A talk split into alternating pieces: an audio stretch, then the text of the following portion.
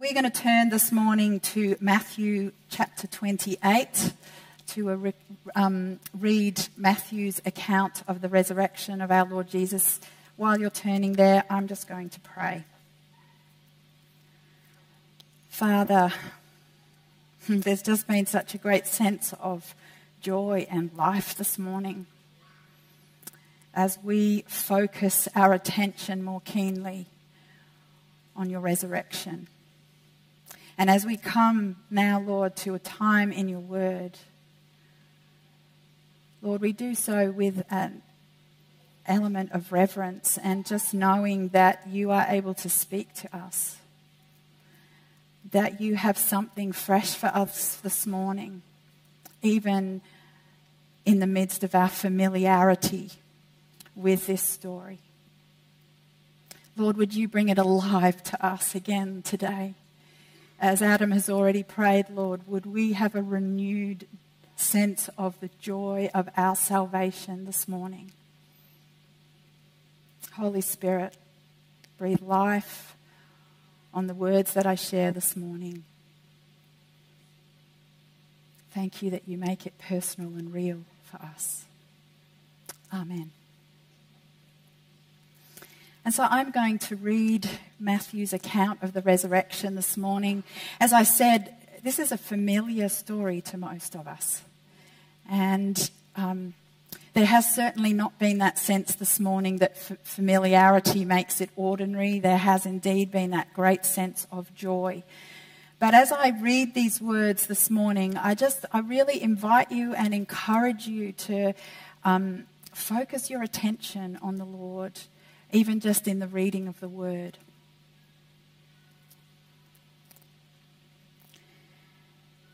Matthew 28. Now, after the Sabbath, toward the dawn on the first day of the week, Mary Magdalene and the other Mary went to see the tomb.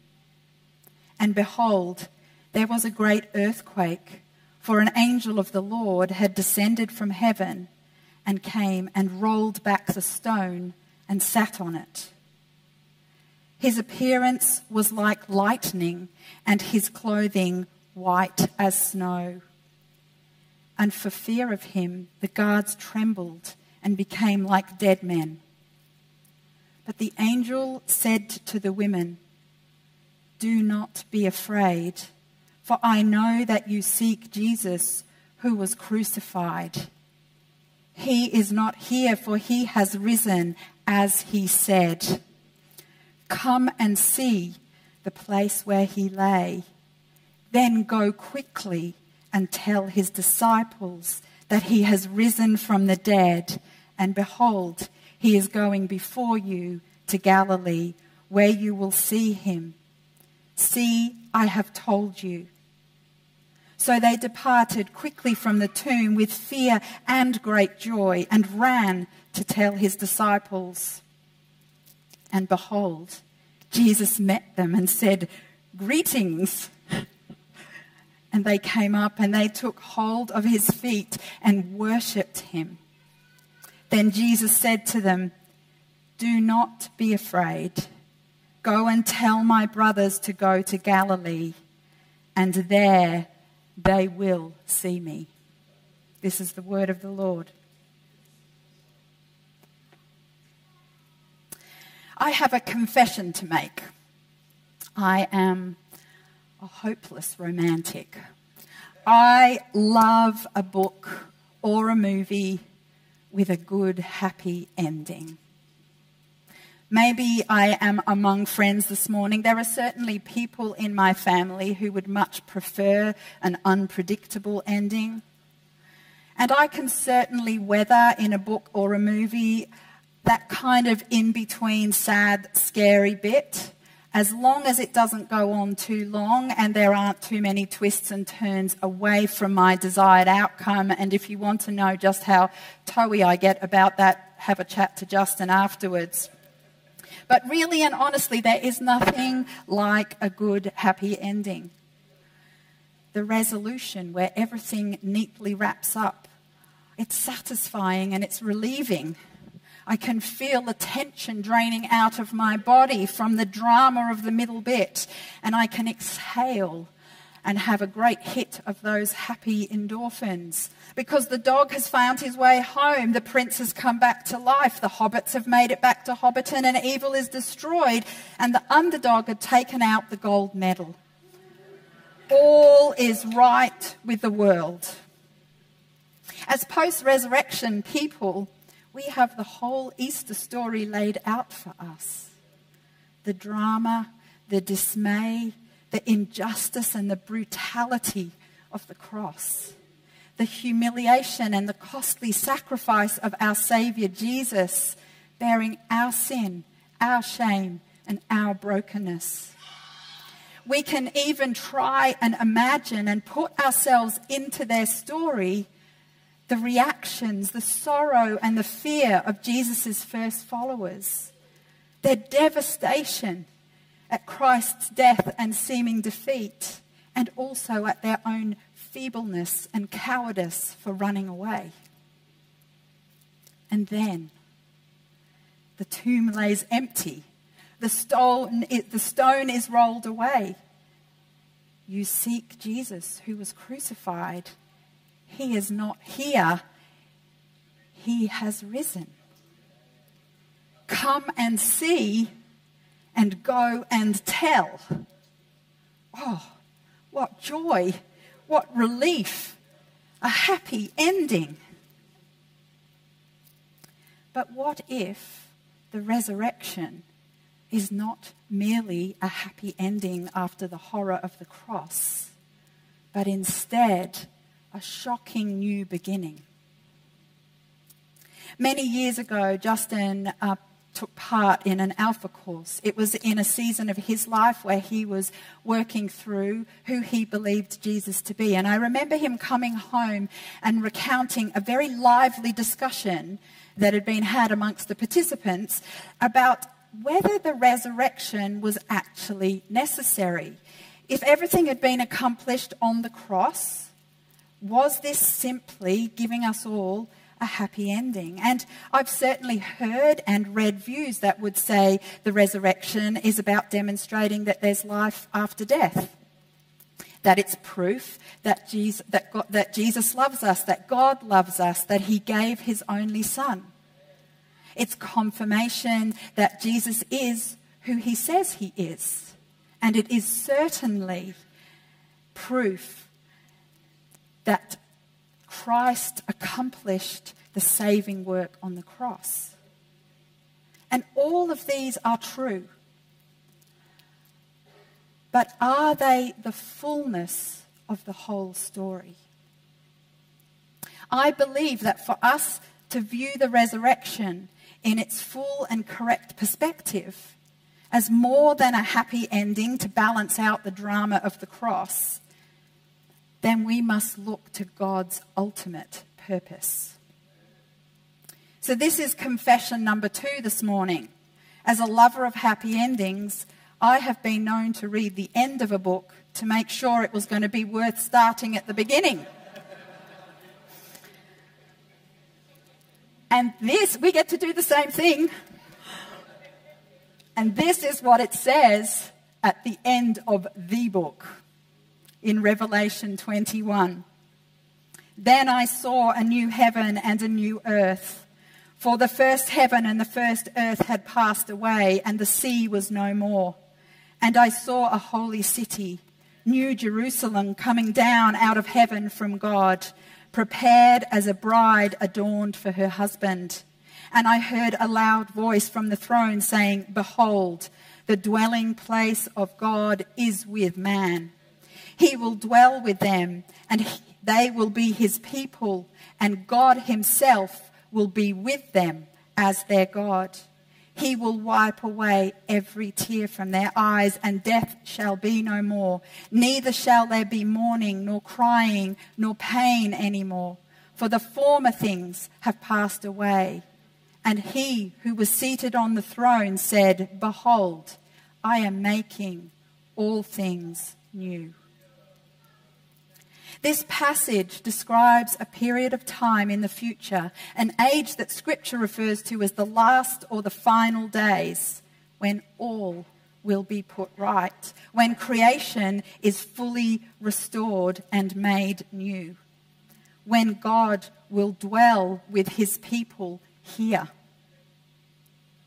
Then there will be no more sorrow, no more pain, no more death or corruption. And I think all of us could agree that this is a happy ending worthy of hanging in there and reading the rest of the book, so to speak. It gives us a significant source of hope if it is true. So, how do we know it's true? The short answer is we know it's true because of the resurrection of the Lord Jesus Christ. That is our proof. So, to understand this a little bit more, I think it's worth us reminding ourselves of how does Christ's resurrection fit in to the bigger story of God's ultimate purpose. So, in the beginning, don't panic, we're not going to run through the whole Bible. But let's just pull out a couple of key things. In the beginning, mankind was created from the dust of the ground. And in Scripture, that's a way of describing that we are mortal, that we are perishable, that we can die. But what God did is that He took humanity and He placed them in a sacred garden, a garden where they could eat from the tree of God's very own life, offering them everlasting life to their mortal bodies. The plan was for human life to have infinite potential with God's own eternal life as the source. And that humankind would expand God's goodness together with Him throughout creation in partnership. That was God's design. That was his intent. That even though we are but dust, that we would have complete and direct access to his source of life, his everlasting life, and that together with him, we would expand his kingdom. But instead, mankind sees life for themselves on their own terms grasping at the knowledge of good and evil, and thus denying God's source of life.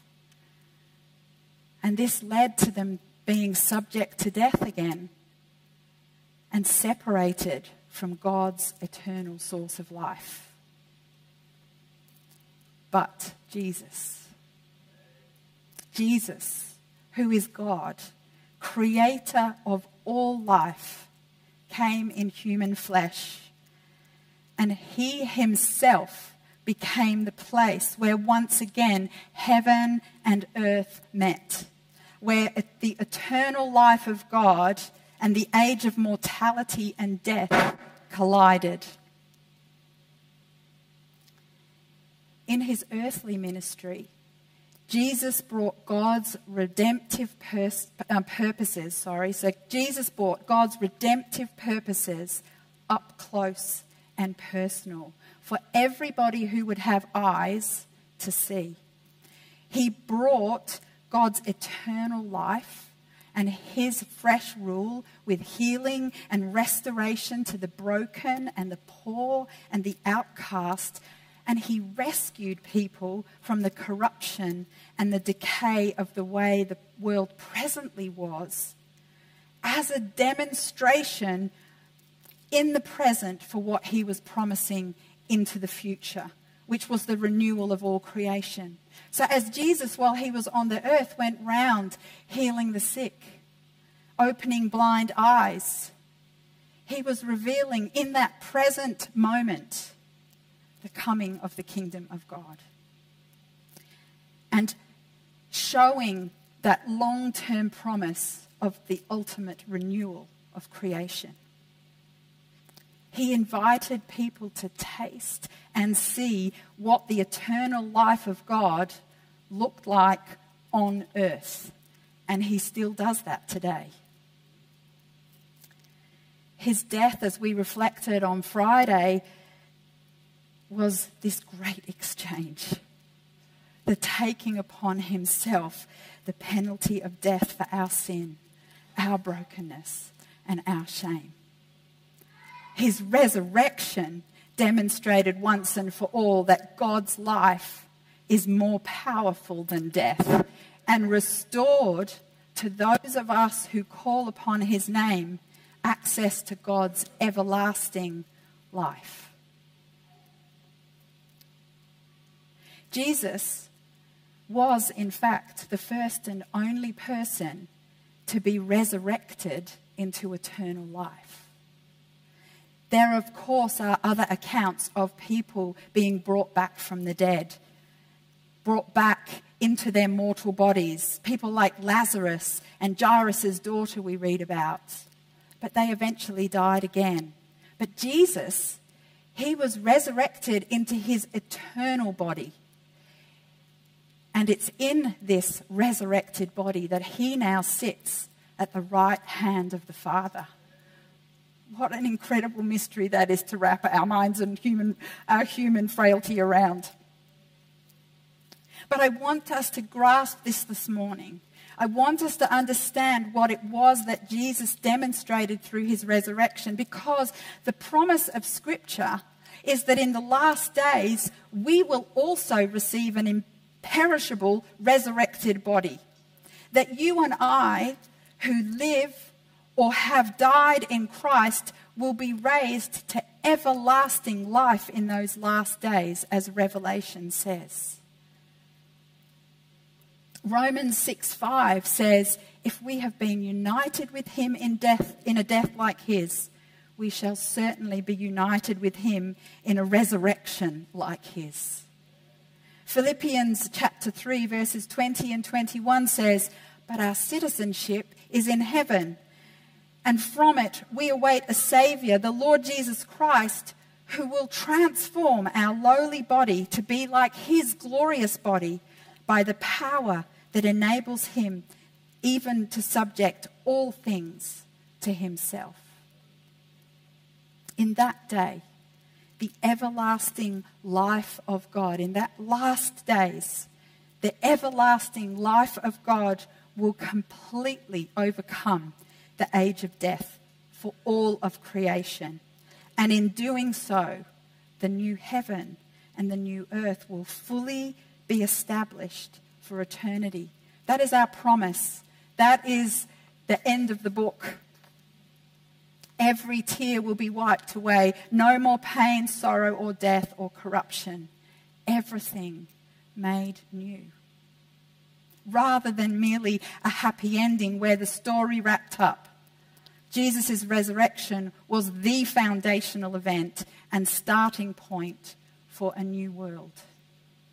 It set a course for the new heaven and the new earth, a new creation, and the fulfillment of God's ultimate promise.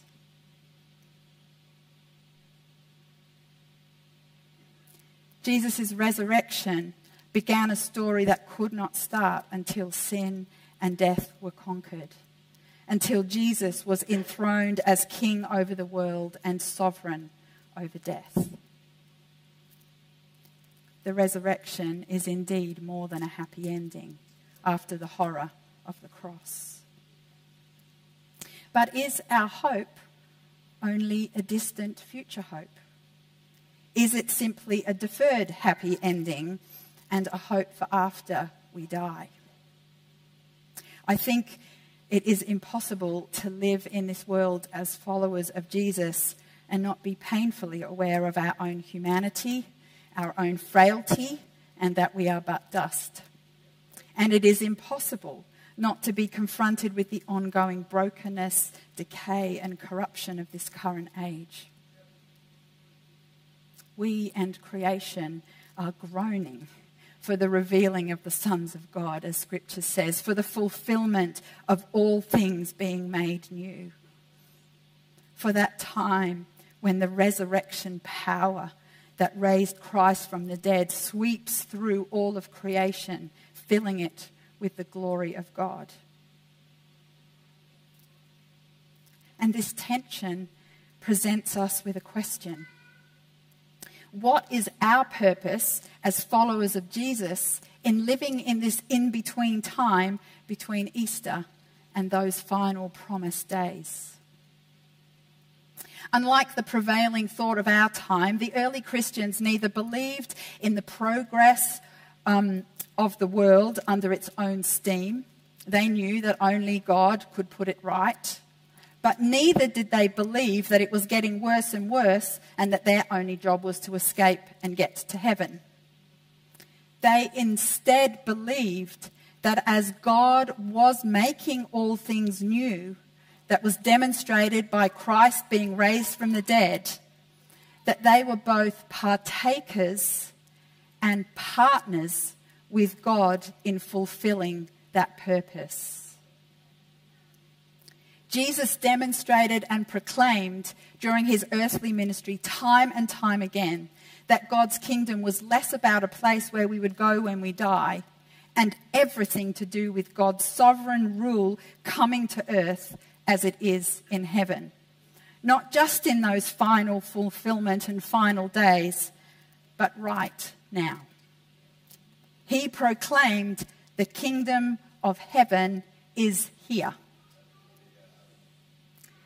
We are Jesus people. And we confess with our mouth that Jesus is Lord. And we believe in our hearts that God raised him from the dead we believe that we ourselves are a new creation. And in light of this, we are to live as signposts to God's final new creation. Jesus' last words to his disciples before he ascended to sit at the right hand of the Father, in the Catherine paraphrase, were Go into all the world and proclaim the gospel, the good news to all creation and demonstrate the recreating power of God's everlasting life. Recorded earlier in Matthew, we read Jesus saying this to his disciples Heal the sick, cleanse the lepers, raise the dead, cast out demons. Freely you have received, freely give we are called to be signposts to the everlasting life of God and to demonstrate his recreating power and to extend his goodness throughout creation in partnership with him.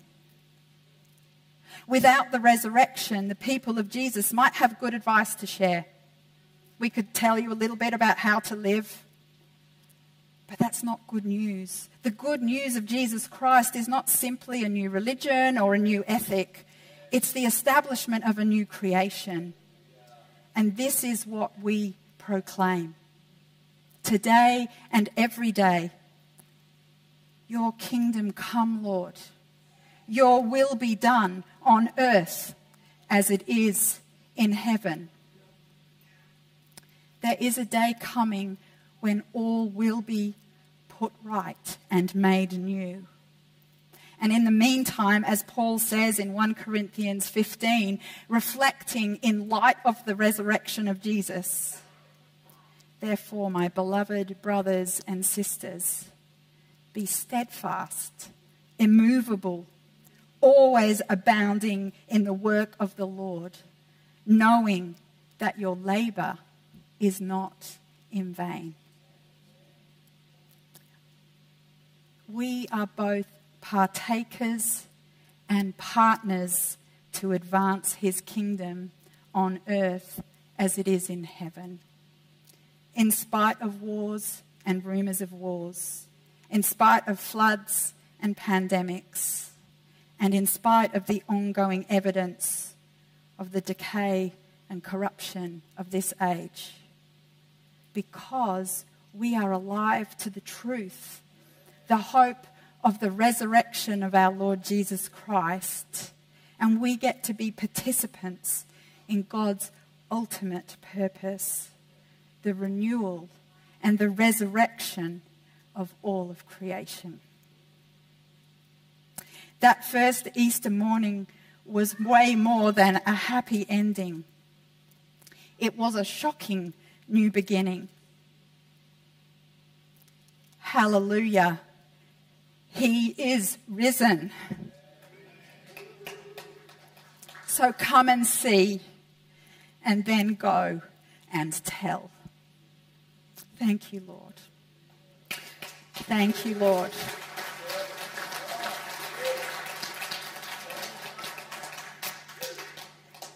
Beth, could I ask you just to come and play keys? I just, I was asking the Lord how to finish this morning. And I just was really drawn to the prayer of Paul in Ephesians. And so I'm actually going to ask you to stand.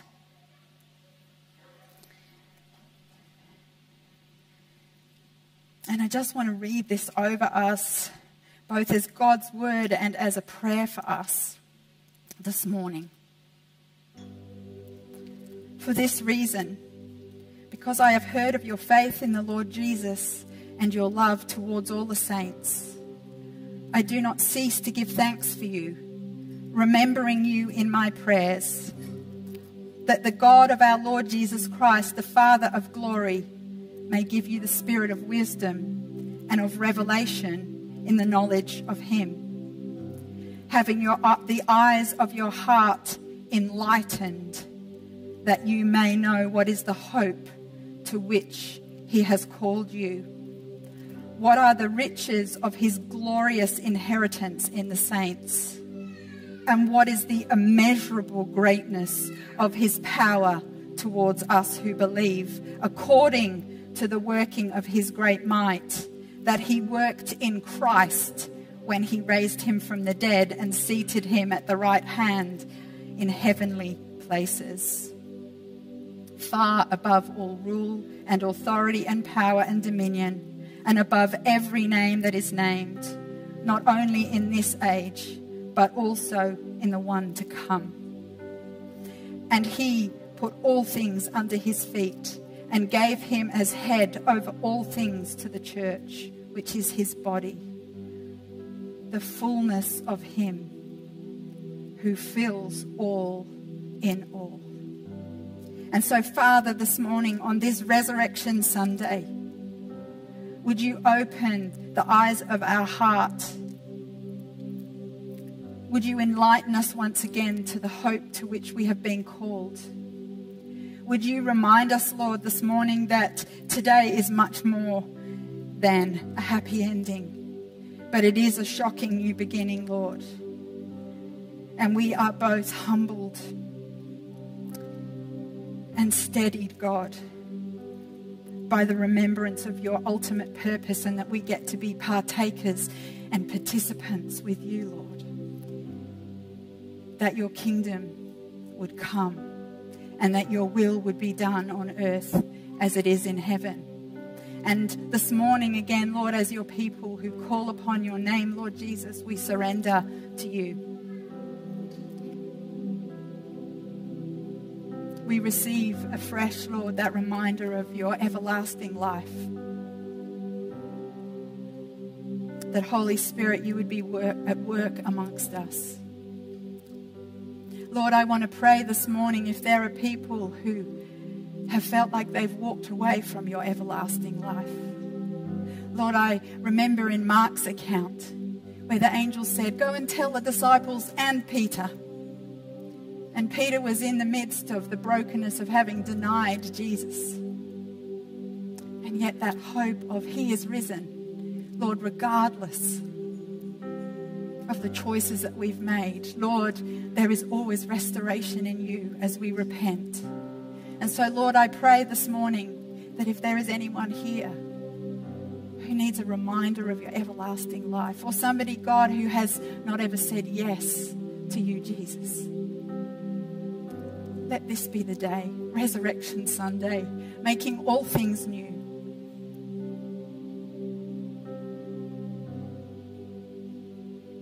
That you would lead people to you. As we go from this place today, we thank you that we are carriers of your life.